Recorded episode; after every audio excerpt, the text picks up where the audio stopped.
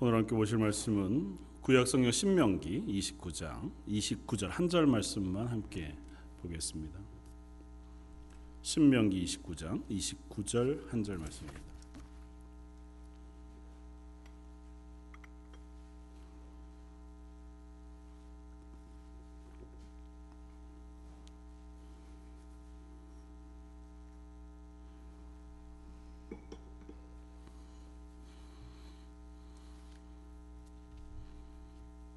신명기 29장 29절 찾으셨으면 우리 한 목소리 같이 한번 봉독하겠습니다. 감추어진 일은 우리 하나님 여호와께 속하였거니와 나타난 일은 영원히 우리와 우리 자손에게 속하였나니 이는 우리에게 이 율법의 모든 말씀을 행하게 하심이니라. 아멘. 오늘 하나님의 뜻에 대한 두 번째 시간입니다. 지난 주에는 감추어진 하나님의 뜻에 대해서 함께 어, 나누어 보을까요? 오늘은 알려진 계시하신 하나님의 뜻이라고 하는 어, 부분을 함께 나누고자 합니다. 어, 하나님의 뜻을 알아간다, 혹은 하나님의 뜻에 맞추어서 살아간다고 하는 것은 어쩌면 그리스도인들에게 굉장히 중요한 문제일 것입니다. 어, 뭐 라디오를 듣다 우스운 이야기 하나를 들었는데요. 아마 지역마다 이렇게 자전거 타는 대회들이 있었던 모양이죠. 자전거 대회에 나갔는데 음, 그 뭐 동네에서 하는 거니까 지역에서 하는 거니까 뭐 어린 아이부터 나이 드신 분들까지 다 모였던 모양이에요. 근데 젊은 친구들이 상품에 눈이 어두워서 자전거 대회를 나갔습니다. 나가가지고는 열심히 달리다가 보니까 자기들이 이제 친구들 셋이서 나갔는데 셋이가 제일 선두더래요. 열심히 달리다가 생각해 보니까 아, 힘은 들고 이걸 끝까지 완주할래니 피곤하고 차라리 그냥 집에 가서 시원하게 뭐 맛있는 음료수나 먹고 쉬는 게 좋겠다라는 생각이 들더래요. 그래서 친구들끼리 얘기하고 야 그냥 중간에 우리 집으로 빠지자 이제 얘기가 그렇게 된 겁니다. 가다가 이제 중간에 집 가는 방향으로 틀었어요. 틀었는데 뒤에 따라오던 모든 그 자전거 행렬이 선두가 가는 방향으로 같이 따라와서 어, 이게 큰일 났잖아요. 이제 자기 집으로 가는 거니까 꼬린 지점이 아니라 가다가 보면 이 뒷사람들한테 할 말이 없어지니까 정말 열심히 달려서 뒷사람들을 따돌리고 집으로 갔노라고 그래서 자전거 대회를 완전히 망친 적이 한 번 있었다고 이 라디오 사연에다가 올린 이야기를 한번 들은 적이 있습니다. 하나님의 뜻을 알아간다고 하는 것또 어, 역시 우리가 차칫 하나님의 뜻이 무엇일까 하나님이 나를 향하신 개인적인 뜻은 무엇일까를 찾다가 차칫 엉뚱한 방향으로 우리가 방향을 틀어서 어, 애쓰고 수고하고 달려가게 되어지는 수도 있다는 사실 우리가 생각해 보아야 합니다. 그래서 오늘은 하나님의 뜻, 하나님 우리들에게 명확히 알려주시고 계시해 주신 뜻이 있다고 하는 사실 우리가 한번 살펴보기를 원하고 그 하나님의 뜻 안에서 우리가 우리의 인생을 계획하고 소망하고 달려갈 때에 적어도 우리는 하나님의 뜻 가운데에서 벗어나고 멀어지지 아니하는 그리스도인의 삶을 살아갈 수 있다고 하는 사실을 확인했으면 좋겠습니다. 저희 하나님의 뜻과 나의 선택이라고 하는 것을 통해서 어떻게 하면 내가 내일 혹은 다음 해에 내게 일어날 일들 가운데 하나님이 나를 마련해 놓으신 좋은 길을 잘 선택할 수 있는 비법이 무엇인가 이런 걸 알려드릴 수 있으면 참 좋을 텐데 성경엔 그런 얘기가 나와 있지 않습니다. 우리는 사실은 그런 걸 기대해요. 무엇인가를 선택하고자 할 때, 또 무엇인가를 판단하고자 할 때, 둘 중에 어느 게 더 나은 길인가, 좋은 결과를 얻을 것인가, 그리고 그것을 어떻게 이야기하냐면 어떤 게 하나님의 뜻일까를 보습니다. 네, 지난주에 제가 하나님의 뜻에 대해서 이야기하면서 전제로 함께 이야기했던 게 있습니다. 뭐냐 하면 하나님의 뜻은 어디서부터 출발해서 살펴보아야 한다고요? 나의 소망에서부터 출발하는 게 아니라 하나님에게서부터 출발해서 살펴보는 게 맞다고요. 왜냐하면 하나님의 뜻이니까. 하나님의 뜻은 하나님이 가지고 계신 뜻에서부터 출발해야 된다고요. 그게 무슨 말이 무슨 말입니까? 이런 거예요. 우리가 하나님의 뜻이라고 이야기하는 데에는 종종 하나님과 상관없는 나의 소망을 표현할 때가 훨씬 더 많다는 거예요. 내가 얻고자 하는 것, 내가 기대하는 것, 내가 뭐 좋든 그뭐 나쁘게 표현하면 욕망이죠. 죄에 대한 어떤 욕심 어, 그런 것으로 어, 표현될 수도 있고 뭐 선하게 좋은 의미로 얘기하면 하나님의 은혜를 기대하는 방향. 내가 이 땅을 살아가면서 하나님에게 기대하고 하나님이 내게 허락해 주시는 극률함, 은혜 뭐 이런 것들을 사모하는 방향이지요. 그런데도 불구하고 출발점이 어디냐면 나입니다. 내가 얻고 싶고 더 바라는 것을 찾고자 하는 거예요. 그리고 그것이 어떻게 연결되냐 하면 하나님은 선하신 하나님이시고 그 하나님은 우리를 향하여 항상 좋은 계획을 가지고 계세요. 하나님은 사랑하는 자녀들에게 나쁜 것을 주시지 않는 하나님. 우리가 기도 오늘 처음 예배 시작하기 전에 이제 함께 예배 시작하면서 함께 나누었던 기도처럼 인간 아버지도 자녀들에게 좋은 것으로 줄줄 알거든. 하물며 너희 천부 하나님께서야말로 우리들에게 좋은 것으로 응답해 주시지 않겠느냐고 말합니다. 그죠? 그러니까 하나님께서는 우리가 우리가 살아가는 이 땅의 삶 속에서 가장 좋은 길을 계획해 두시고 계시고 그것을 우리에게 허락해 주기를 원하신다는 거예요. 또 맞습니다. 성경적이고요. 당연합니다. 그렇기 때문에 내가 지금 선택하고자 하는 것 가운데 혹 잘못 선택해서 하나님이 나를 위해서 준비해 주신 좋은 그 길이 아니라 잘못되어진 선택 때문에 내가 이 땅 가운데에서 좀 안 좋은 결과나 또 나쁜 결과를 얻게 되어질 가능성을 어떻게 피할 것인가? 그게 우리가 하나님의 뜻을 찾는 출발점일 때가 많다는 거죠. 그런데 다, 다 내려놓고 하나님의 뜻은 뭡니까? 하나님이 가지고 계신 뜻이에요.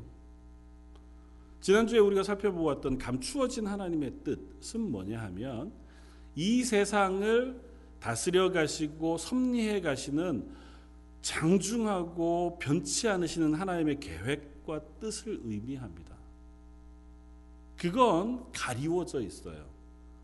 인간에게 계시되지 않습니다. 지난주에 살펴봤던 다니엘서에서처럼 간혹 선지자들을 통하여 특별하게 계시해 보여주시기는 하지만 기본적으로는 하나님의 그 이 세상을 다스리시는 하나님의 주권과 계획은 감추어져 있어요. 지나고 나서야 비로소 되돌아보면서 아 하나님이 이런 뜻을 가지고 이 세상을 운행해 오셨구나 그 하는 사실을 알 수 있습니다.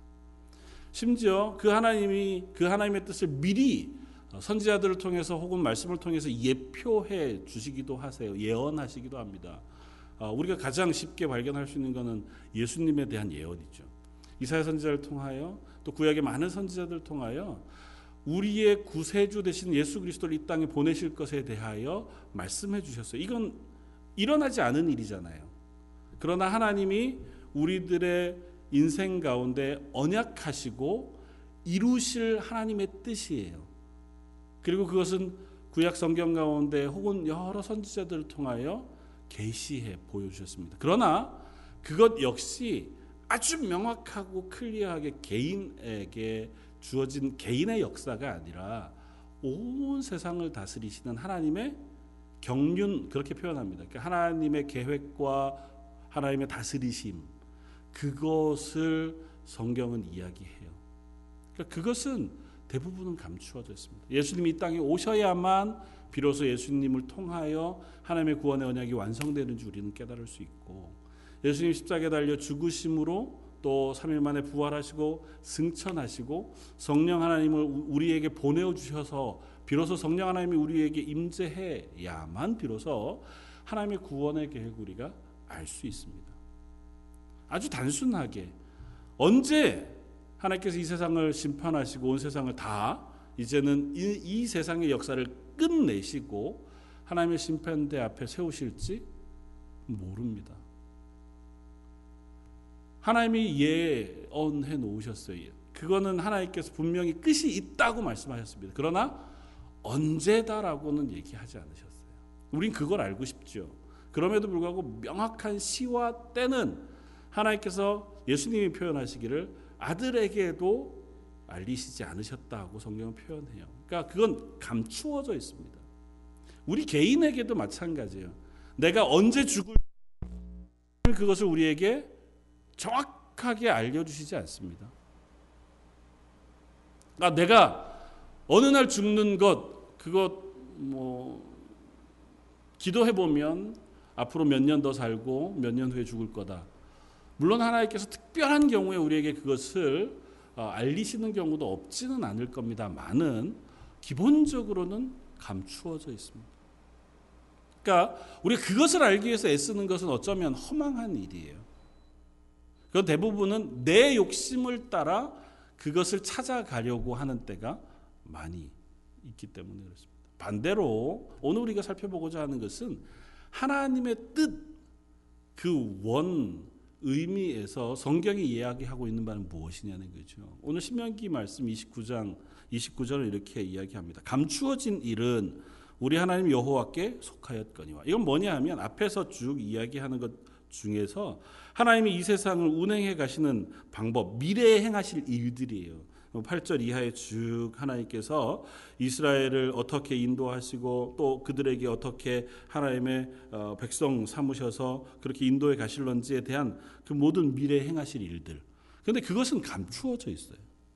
그러니까 언약하시고 약속하세요. 내가 너희 하나님이 되고 너희 내 백성이 되어서 내가 너희를 보호하고 지키실 것이다고는 약속하시지만 언제 몇 달 며칠 날 무슨 일이 있을 것이다고는 하나님 말씀하시지 않아요. 감추어져 있는 것은 우리 하나님 여호와께 속하였거니와. 그러니까 내일 일어날 일은 다 하나님에게 속한 겁니다. 그 우리에게 속하여 있지 않아요. 우리의 미래에 일어날 일들은 하나님의 뜻 가운데는 어, 이미 하나님께서 주관하고 계시고 계획하고 계시지만 우리들에게 알리시지는 않아요. 반면에 뭐라고 얘기하냐면 나타난 일은 영원히 우리와 우리 자손에게 속하였다고 표현합니다. 나타난 일은 뭐냐 하면 이는 우리에게 이 율법의 모든 말씀을 행하게 하심이니라. 나타난 일은 영원히 우리와 우리 자손 지금 모세와 이 신명기 말씀을 듣는 출애굽한 이스라엘 백성 가나안 땅을 들어가려고 하는 그들에게 속해 있어요. 그건 그들에게 그들이 행하느냐 마느냐 그들에게 달려 있어요. 그리고 그 나타난 일을 그들에게 알리고 그들에게 맡겨 놓으신 이유는 뭐냐 하면 이것은 우리에게 이 율법의 모든 말씀을 행하게 하심이니라. 우리에게 하나님께서 이 율법의 말씀을 주신 이유와 그걸 너희가 지켜서 행하라. 너희에게 그 명령을 맡겨 놓으신 이유는 너희로 하여금 우리로 하여금 하나님의 말씀을 지켜서 행하며 살아가도록 하게 하시기 위해서 이 말씀을 주셨다고 선언합니다. 본문 말씀이 설명이 됐나요? 하나님 우리들에게 하나님의 말씀 아주 단순하게 표현하면 십계명 하나님의 율법의 말씀 가운데서 특별히 뭐 제사법도 있고요. 이 지금 모세가 하고 있는 하나님의 명령 뭐이라고 하는 것은 어, 레위기에 나와 있는 제사법도 있고 또 이스라엘 백성으로 살아가야 할 어, 시민법 어, 그러니까 이 공동체를 유지하기 위한 여러 가지 어, 율법들이 있거든요. 뭐 그 가운데 뭐 피부병에 대한 거, 뭐는 먹지 말아라, 뭐 이런 여러 가지 것들 그런 것들도 포함하지만 대표적으로는 도덕법이에요. 하나님의 백성으로 어떻게 살 것인가, 도덕적으로 윤리적으로 하나님 앞에 어떻게 살 것인가에 대한 명령을 너희 앞에 두었고 그것을 너희들에게 지키라고 명령하셨다는 거예요. 그것을 우리에게 맡겨 놓으셨다고 설명해요. 그러면서 그것은 숨겨져 있는 게 아니라 드러나 계시해 보여준 것이라고 말씀해요. 왜 이걸 두 개로 구분하시는지 아십니까? 숨겨놓은 것은 우리가 몰라요. 그러니까 모르는 것은 하나님에게 맡겨놓으면 돼요. 그러나 우리에게 명령하여 계시해 놓아 보여주신 것은 우리로 하여금 지키라고 말씀하시는 거예요. 하나님의 뜻으로 얘기할 때 숨겨져 있는 하나님의 뜻은 지나고 나면 알 수 있어요. 아, 하나님이 내 인생 가운데 이런 일 겪게 하셔서 나를 하나님을 알게 하는 사람 만드셨구나. 야, 나 같은 인간은 이거 통과하지 않으면 하나님 말씀에 순종하지 않고 지 마음대로 살 것인 것 같아서 하나님이 나를 때로는 넘어뜨리기도 하고 위로하시기도 하고 좋은 사람 붙여주기도 하셔서 이렇게 그리스도인으로 살아내게 하셨구나. 이런 고백을 우리가 하잖아요. 그러니까 그 고백은 지나고 나서 알 수 있습니다. 그런데 우리에게 명령하신 하나님의 뜻이 있어요. 살인하지 말라. 그 하나님이 하나님의 뜻 가운데 우리에게 명령하신 거예요. 그러니까 살인하는 것은 하나님의 뜻을 어기는 겁니다. 도적질 하지 말라. 하나님의 명령이고 하나님의 뜻이에요. 도적질 하는 것, 그건 하나님의 뜻이 아니에요. 우리가 살아가면서 도적질을 하지 않는 것이 하나님의 뜻대로 살아가는 방법이에요. 그러니까 이 계시해 놓은 우리들에게 알려주신 하나님의 뜻, 그것은 명확하다는 거예요. 우리가 그리스도인으로 살아가기 위해서 아주 명확하게 하나님이 알려주신 그 뜻에 너희가 순종하며 살 것을 하나님 요구하고 계시다는 겁니다. 그리고 그것은 어, 구약 성경 가운데 나타난 율법으로 우리들에게 보여지지만 특별히 십계명 말씀으로 아주 두드러지게 우리에게 명령되어지지만 그것은 그냥 아무 상관없는 명령, 법으로만 주어지지 않아요. 하나님이 왜 이스라엘 백성에게 이 도덕적인 법을 요구하셨을까요? 그걸 명령하시면서 이스라엘에게 말씀하신 게 있습니다. 제가 자주 말씀드리지만 뭐라고요? 나는 너희의 하나님이 되고 너희는 내 백성이 될 것이라는 겁니다. 내가 너희의 하나님이고 너희가 내 백성. 그러니까 나는 너희의 아버지가 되고 너희는 내 자녀가 돼요.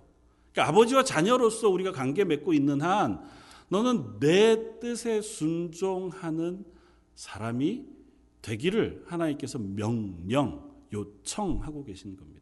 그리고 그것은 인격적인 관계 속에서 주어지는 명령이에요. 전혀 얼굴도 모르고 뭐 들어본 바도 없고 그런데 그냥 명령 1번부터 10번, 10번까지 이렇게 명령을 주고 그걸 지키게 해요. 그러면 우리가 참 지키기 어렵죠. 보통 그런 것들은 무슨 조건이 걸려야만 우리가 지킵니다. 그러나 관계 속에 있을 때 나와 아내 혹은 아버지와 자녀들 사이의 관계가 친밀하고 서로가 한 가족으로 서로를 잘 알고 있을 때에는 서로가 서로에게 부탁합니다. 제발 우리 같이 있는 이 공간 가운데에서는 저녁에 자기 전에 꼭 발을 씻고 자는 걸로 하자. 뭐 이렇게 얘기하면 그거는 사실은 약속이잖아요. 아, 우리 부모님은 이것만은 좀 지켜주기를 원한다. 우리 밥 먹을 때는 제발 같이 좀 먹자. 뭐 아주 단순하지만 그것을 요구하는 사람의 마음이 무엇인 줄 알기 때문에 그 말에 순종함으로 그 관계를 아름답게 유지하잖아요. 그러니까 하나님이 명령하신 하나님의 뜻, 그것 역시 하나님과 우리들 사이의 관계 속에서 주어진 명령이에요. 그리고 그것이 어떻게 보면 굉장히 도덕적으로 윤리적으로 엄격하고 까다로워 보이지만 그것은 전적으로 하나님의 성품 때문에 그래요. 하나님이 거룩하신 분이시기 때문에 하나님이 사랑에 풍성하신 분이시기 때문에 하나님이 공의로우신 분이시기 때문에 그 하나님의 성품 가운데 주어진 명령이 바로 십계명 명령이에요. 그래서 하나님이 계시해 주신 하나님의 뜻대로 살아간다는 것은 하나님의 명령이 뭘까를 1번부터 막 요약해가지고 이건 하나님의 명령일까? 하나님이 나한테 부탁하신 뜻이 맞을까? 아닐까를 막 찾아보기보다 하나님이 나에게 어떤 분인가를 확인하는 게 우선입니다. 제가 올 7월 달에 새벽 기도를 하면서 십계명 말씀을 같이 나누었었는데요. 십계명 말씀의 가장 중심에 있는 것은 뭐냐면 하나님이 살아계신 하나님으로 너의 삶 가운데 존재하고 있다고 고백하느냐는 거예요. 그러니까 하나님의 뜻에 따라 살아가는 것은 제일 1차적으로는 하나님의 뜻이 뭘까를 막 연구하고 고민하고 뭐 써머리 해가지고 1, 2, 3, 4 하나님의 뜻은 뭘까 이거 하기 전에 하나님이 내 삶 앞에 살아 계신 하나님이라는 사실을 고백하는 것에서 출발해요. 내가 밥 먹고 생활하고 말하고 또 일하고 행동하는 그 모든 순간에 하나님이 내 앞에 살아 역사하고 계신 하나님으로 존재하신다는 사실을 내가 인정하느냐는 거예요. 그러면 그 하나님이 우리에게 명령하신 명령과 하나님의 뜻이 무엇인지 우리가 주의 깊게 살펴보고 그 뜻에 순종하며 살아가게 된다는 것입니다. 그게 되지 않으면 하나님의 뜻이 공허한 혹은 어려운 명령이 돼요. 예수님 당시에 이스라엘 백성이 율법을 대했던 것과 비슷합니다. 그들에게 있어서 하나님은 그들의 삶 속에 인격적으로 관계 맺고 있는 하나님이 아니기 때문에 그들의 이 명령이 그저 어떤 그들이 복받기 위한 비문 혹은 법조문에 불과해요. 그러니까 어떻게 하면 이 명령을 어기지 않을까? 어떻게 하면 이 명령대로 내가 행해서 하나님이 약속하신 복, 그걸 내 것으로 삼을 수 있을까가 초점이었기 때문에 그 율법의 본 의미, 그 하나님의 명령의 본 뜻을 그들이 알지 못했습니다. 율법은 지키려고는 했지만 살아계신 하나님을 그들이 섬기지는 않았어요. 저와 여러분들에게도 하나님의 뜻을 찾는 것, 그것의 가장 첫 번째 우리의 발걸음은 그 하나님이 살아계셔서 나의 삶의 주인이라는 사실을 우리가 고백하며 사는 삶을 사는 것으로부터 출발한다는 거죠. 저 여러분들의 삶을 하나님이 주관하고 계시다는 사실 우리가 신뢰함으로 우리의 삶을 살아갈 수 있기를 바랍니다. 그리고 그 삶의 순간순간 속에 그 하나님이 우리에게 부탁하신 하나님의 성품을 따라 우리에게 명령하신 그 하나님의 말씀 그것을 우리가 생각하고 묵상하고 우리 삶 속에 지켜 행하려고 애쓰는 것이 하나님의 뜻에 따라 살아가려고 하는 첫 번째 우리의 발걸음이 되어진다는 것입니다. 그리고 그 하나님의 뜻은 우리가 자주 살펴보았지만 예수님의 입술을 통하여 사랑으로 설명되었어요. 그 구약의 모든 율법을 전부 다 통틀어서 두 가지로 하나님을 경외하고 내 이웃을 사랑하라고 요약해 주셨습니다. 그러니까 하나님과의 관계는 하나님을 경외하는 것으로 그 관계가 유지가 돼요. 왜냐하면 하나님은 전능하신 분이잖아요. 우리의 생명의 주인이시고 이 세상의 주권자이시잖아요. 그러니까 그분과 우리 사이에는 그분을 경외하고 찬양하고 예배하는 것으로 그분과의 관계가 연결이 됩니다. 이웃과의 관계는요. 서로가 서로를 긍휼히 여기고 사랑하는 것으로 그 관계가 유지가 돼요. 그러니까 하나님을 사랑한다고 하는 것은 하나님을 섬기는 것, 예배하는 것으로 하나님을 사랑할 수 있습니다. 이웃을 사랑하는 것, 이웃을 긍휼히 여기고 이웃의 이웃을 나와 같이 생각하는 것. 그와 나를 동일시하는 마음을 이웃을 사랑하는 것이라고 성경은 표현해요. 그래서 그 사랑하는 것, 그리고 그 하나님을 사랑하고 이웃을 사랑하는 것이 바로 하나님이 내 삶에 살아계셔서 나와 관계 맺고 있다는 사실을 인정하는 방법이라고 성경은 이야기하고 있다는 겁니다. 만약에 하나님이 안 계시면 그냥 내가 원하는 대로 내 뜻에 따라서 혹은 내가 생각하기에 좋은 방향대로 살아갈 수 있습니다. 그러나 하나님이 살아계셔서 우리들과 관계 맺고 계시기 때문에 우리는 그 하나님의 뜻을 자꾸 찾으려고 하는 거잖아요. 그리고 그 하나님이 우리에게 명령하여 보여주신 뜻이 바로 그거라고요. 하나님의 말씀, 하나님을 경외하고 내 이웃을 사랑하라.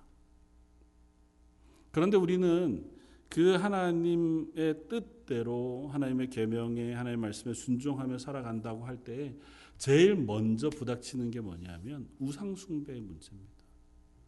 하나님의 명령, 하나님의 뜻에 따라서 살아가는 것과 우상 숭배는 전혀 별개처럼 보여요. 그렇잖아요. 하나님의 뜻대로 살아가는 것과 우상 숭배는 전혀 별개처럼 보이잖아요. 근데 오늘 본문 가운데에서도 모세는 거듭거듭 우상 숭배와 하나님의 뜻에 순종하는 삶을 비교해 설명합니다. 우상 숭배는 뭐냐 하면 살아계신 하나님 앞에 살아가는 게 아니고 이 세상의 물질을 따라 사는 삶이에요. 그러니까 물질을 우상으로 섬기는 겁니다. 그러니까 하나님이 내 삶을 주관하고 계시다는 사실을 인정하지 않고 이 세상의 물질, 이 세상의 사람 혹은 이 세상의 무엇인가를 더 추구하고 욕심 부리고 그것을 따라 사는 삶을 우상 숭배라고 이야기한다는 겁니다. 그래서 때로는 하나님의 말씀과 상관없이 내가 무엇인가를 더 얻을 수 있는 것이 있다면 그것을 따라가는 거예요. 그래서 뭐 바알에게 혹은 점치는 것 혹은 또 다른 신을 섬기는 그런 우상 숭배의 원천은 뭐냐면 내 속에 있는 욕망인 거죠.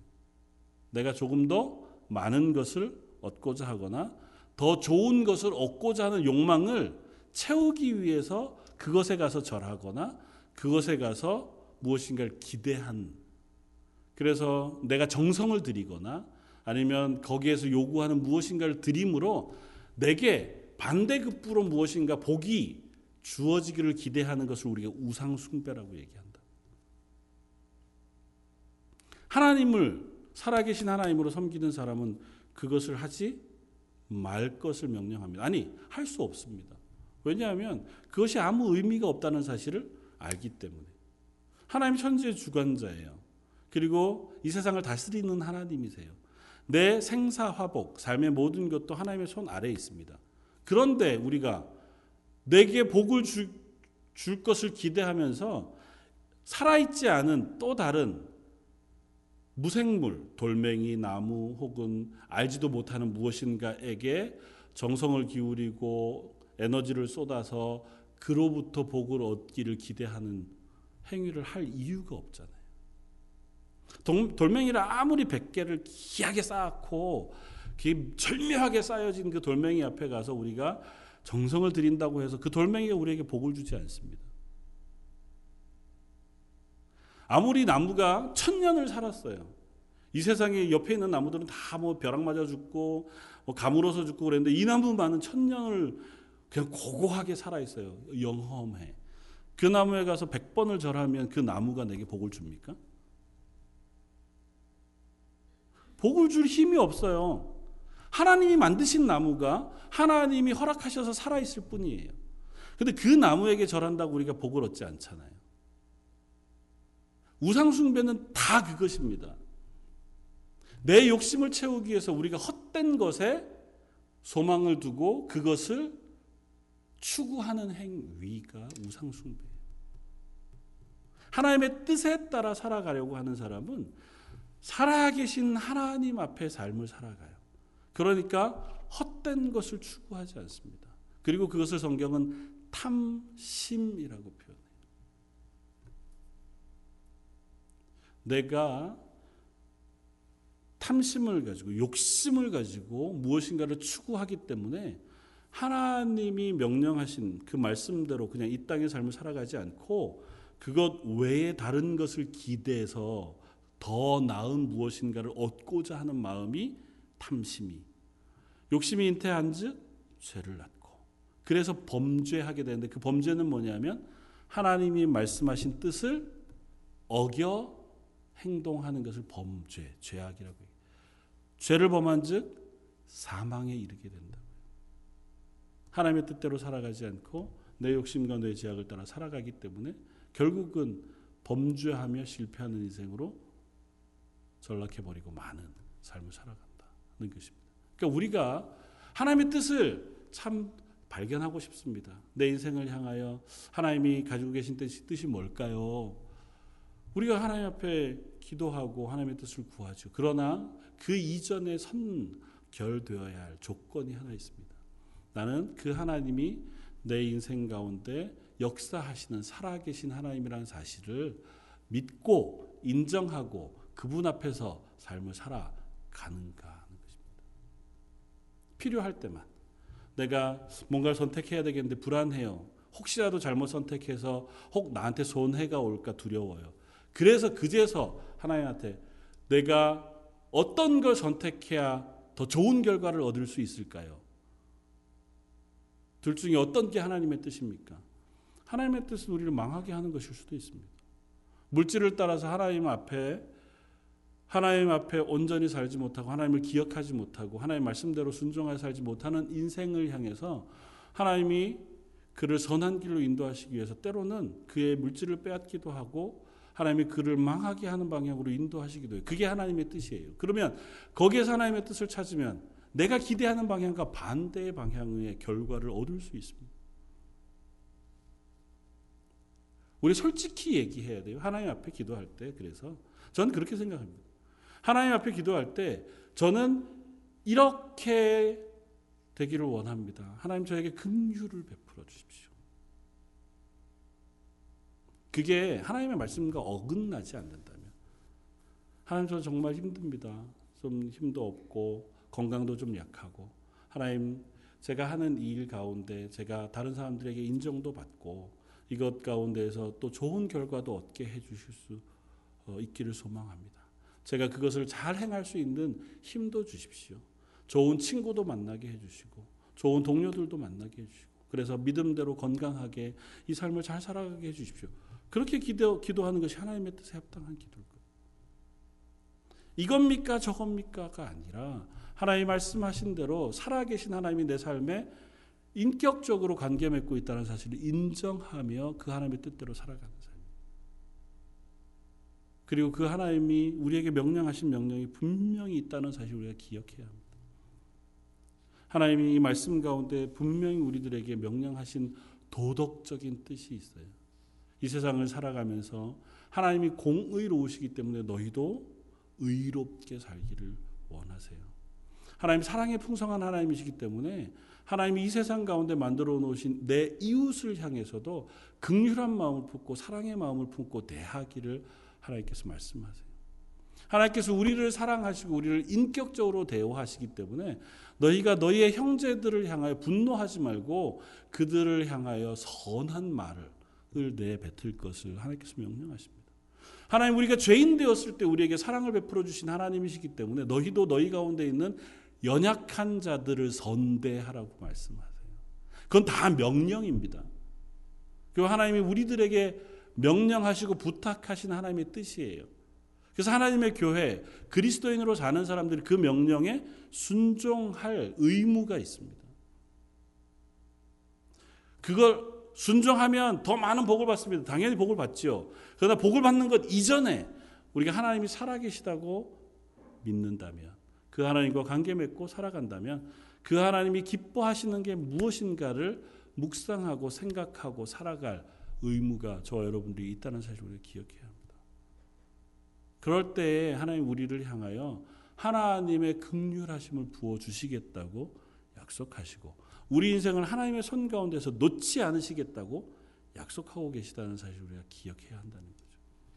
오늘 신명기 말씀 가운데 하나님께서 모세를 통하여 이 말씀을 하시면서 이스라엘 백성에게 경계하라고 하신 경계하신 것들이 있습니다. 그게 뭐냐 하면 우상 숭배고 그것은 탐심이었습니다. 그리고 그것은 신약으로 뭐 와서 예수님의 말씀을 따라서 우리가 이해한다고 하면 이거죠. 너희가 두 주인을 섬길 수 없다. 너희 마음으로 하나님을 섬기고 또 너희의 마음으로 재물을 겸하여 섬기는 것은 불가능하다. 먼저 너희 하나님을 섬기고 그리고 그 하나님의 명령에 순종하는 삶을 살도록 너희가 해야 한다 하고 명령하세요. 그리고 그 삶에는 하나님께서 복을 주시는 약속을 하고 계세요. 그 우리는 하나님의 뜻대로 살아가고 뜻대로 살아가는 삶에 허락되어진 약속을 우리가 복으로 받는 삶. 그것이 그리스도인의 삶입니다.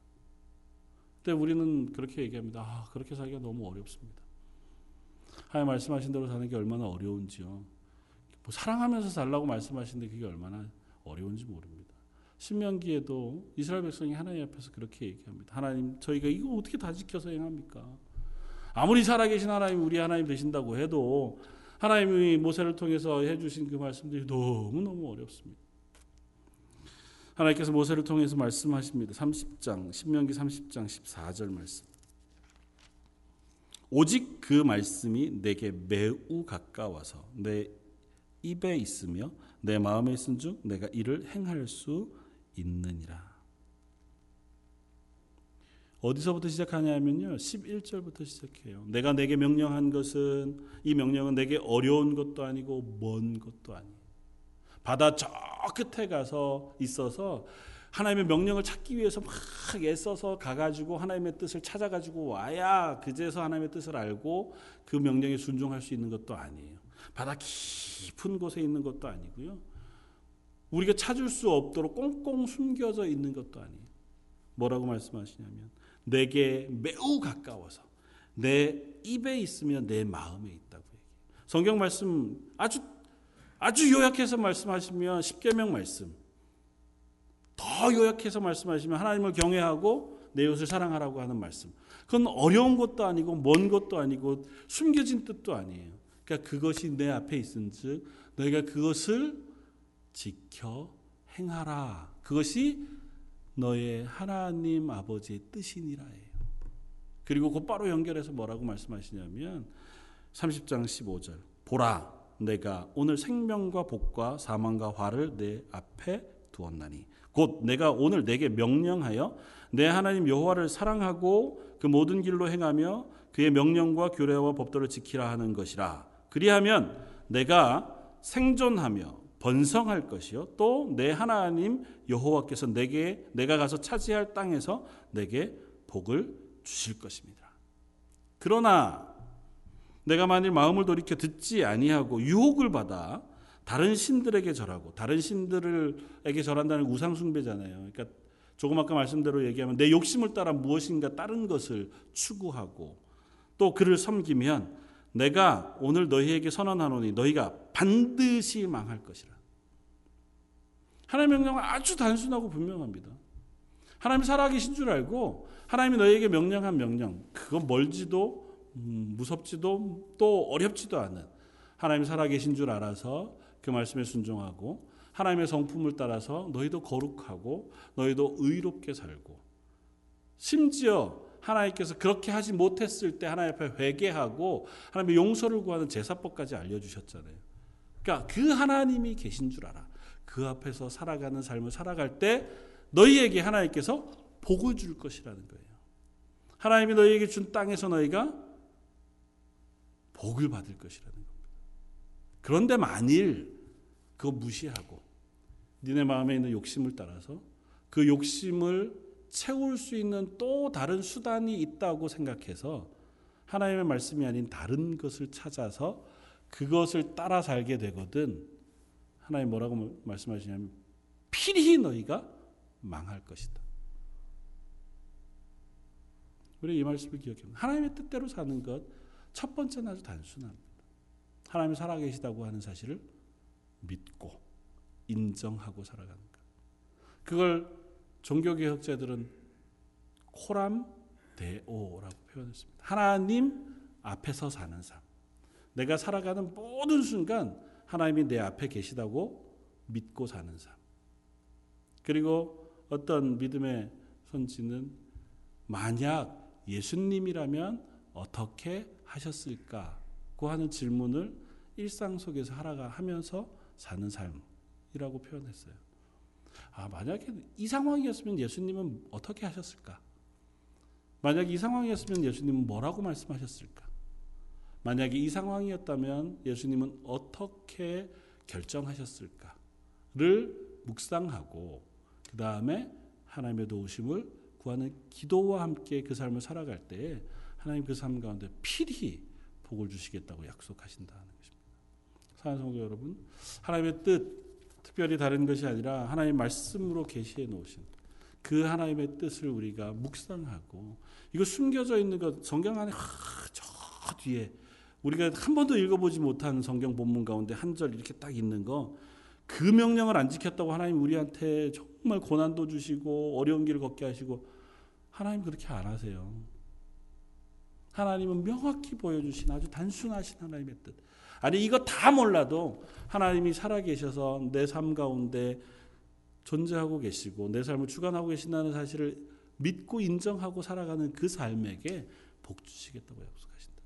그게 하나님의 뜻에 순종하는 삶, 하나님의 뜻대로 사는 삶인 줄 믿습니다. 저 여러분들 그 삶을 위해서 하나님의 은혜를 구하고 또 하나님의 도우심을 구하며 살아가는 저와 여러분들 되시기를 주님의 이름으로 부탁을 드립니다. 기도하겠습니다. 하나님, 저희들이 이 땅을 살아가면서 내 삶을 향하신 하나님의 뜻은 무엇일까 참 궁금하기도 하고 하나님이 나에게 어떻게 이 땅을 살아가라고 부르셨는가가 궁금하기도 합니다. 그 감추어진 뜻들은 다 알 수 없지만 오늘 하루 그래도 하나님 명령하신 말씀대로 하나님 기뻐하시는 삶을 살기 위해서 내 앞에 살아 역사하시는 하나님을 기억하고 그 앞에서 살아가기를 원합니다. 저희들의 부족한 것들은 하나님의 은혜로 덮으시고 저의 손길과 저의 발을 인도해 주셔서 하나님의 뜻대로 살아갈 수 있는 저희 런던 세일 장로교회 성도들 가정들 되게 하여 주옵소서. 오늘 말씀 예수님 이름으로 기도드립니다. 아멘.